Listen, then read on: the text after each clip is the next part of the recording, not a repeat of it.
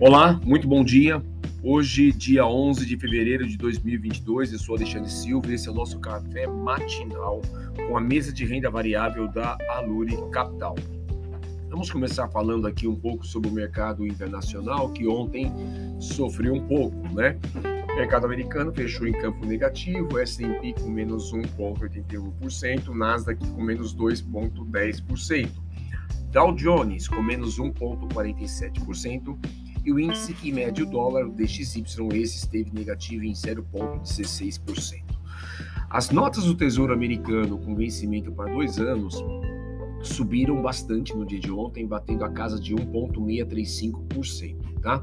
A nota do Tesouro, essa para vencimento em 10 anos, fechou acima do patamar de 2%, 2,055%, contra 1,9453 do dia anterior.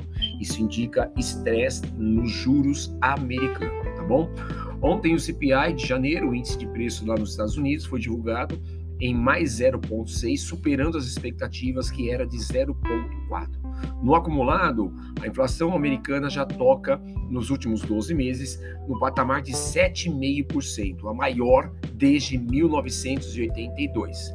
As bolsas americanas ontem tiveram quedas acentuadas, acabamos de dizer anteriormente, e no final da tarde elas acabaram sendo também influenciadas pela fala do Fed Boy, lá de St. Louis, defendendo o ciclo de aperto de juros, começando com 50 pontos. Ele disse ainda que gostaria que a taxa subisse a um ponto percentual até julho e, para finalizar, defendeu a necessidade do Fed atuar de forma extraordinária e não apenas com reuniões programadas. Isso trouxe é uma indicação muito forte, obviamente, ao mercado, por isso as bolsas caíram acentuadamente no dia de ontem. Bom?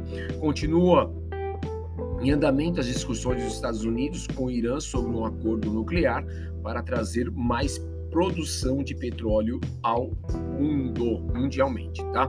Sobre a Ucrânia, ontem o presidente Biden advertiu para que os cidadãos americanos que estejam na Ucrânia deixem o país imediatamente, tá?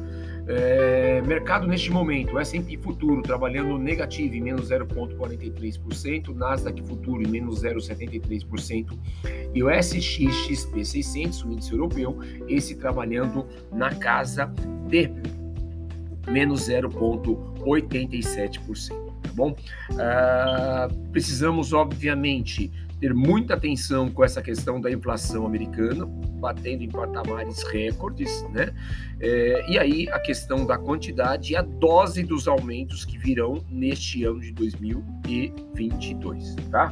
Isso é o norte para nós ficarmos bastante atentos. Aqui no nosso mercado doméstico, a nossa bolsa foi muito bem ontem fechando em positiva em 1,08%, batendo 113.367 pontos. A Bolsa Brasileira mostrou força frente aos mercados externos. Destaque positivo foram o setor de varejo, né? com Via Varejo é, alcançando 7,43% positivo e o petróleo com 3R atingindo mais 3,07%. O índice do dólar futuro, esse esteve positivo, praticamente estável, mas em 0,10%. O dólar continua sendo influenciado pelo fluxo de capital estrangeiro que chega no país, tá bom? O DI 1F25, esse esteve positivo, pressionado em mais 1,21, batendo a casa de 11,325%. Os juros curtos, é, eles continuam sendo influenciados pelas possíveis altas da Selic, né, prevista para as próximas reuniões que devem acontecer. Obviamente, temos que ter muita atenção com risco fiscal, né, não podemos perder do nosso radar, principalmente a questão da PEC dos combustíveis, embora Lira e Pacheco os respectivos presidentes da Câmara e do Senado, eles vão afinando o discurso né, para esvaziar a PEC Kamikaze. Essa PEC provocaria renúncia fiscal superior a 100 bilhões de reais, tá bom?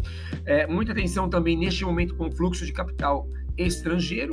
É, só fazendo um adendo aqui, na última terça-feira, dia 8 de fevereiro, entrou pelo canal financeiro 740 milhões de dólares, tá bom? Acréscimo sobre segunda-feira, que teve aí é, que havia tido, perdão, 1,43 bi, tá?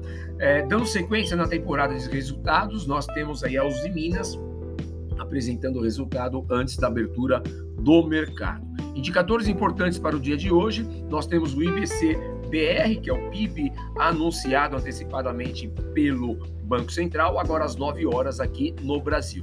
E nos Estados Unidos temos a confiança do consumidor de Michigan às 12 horas e 30 minutos.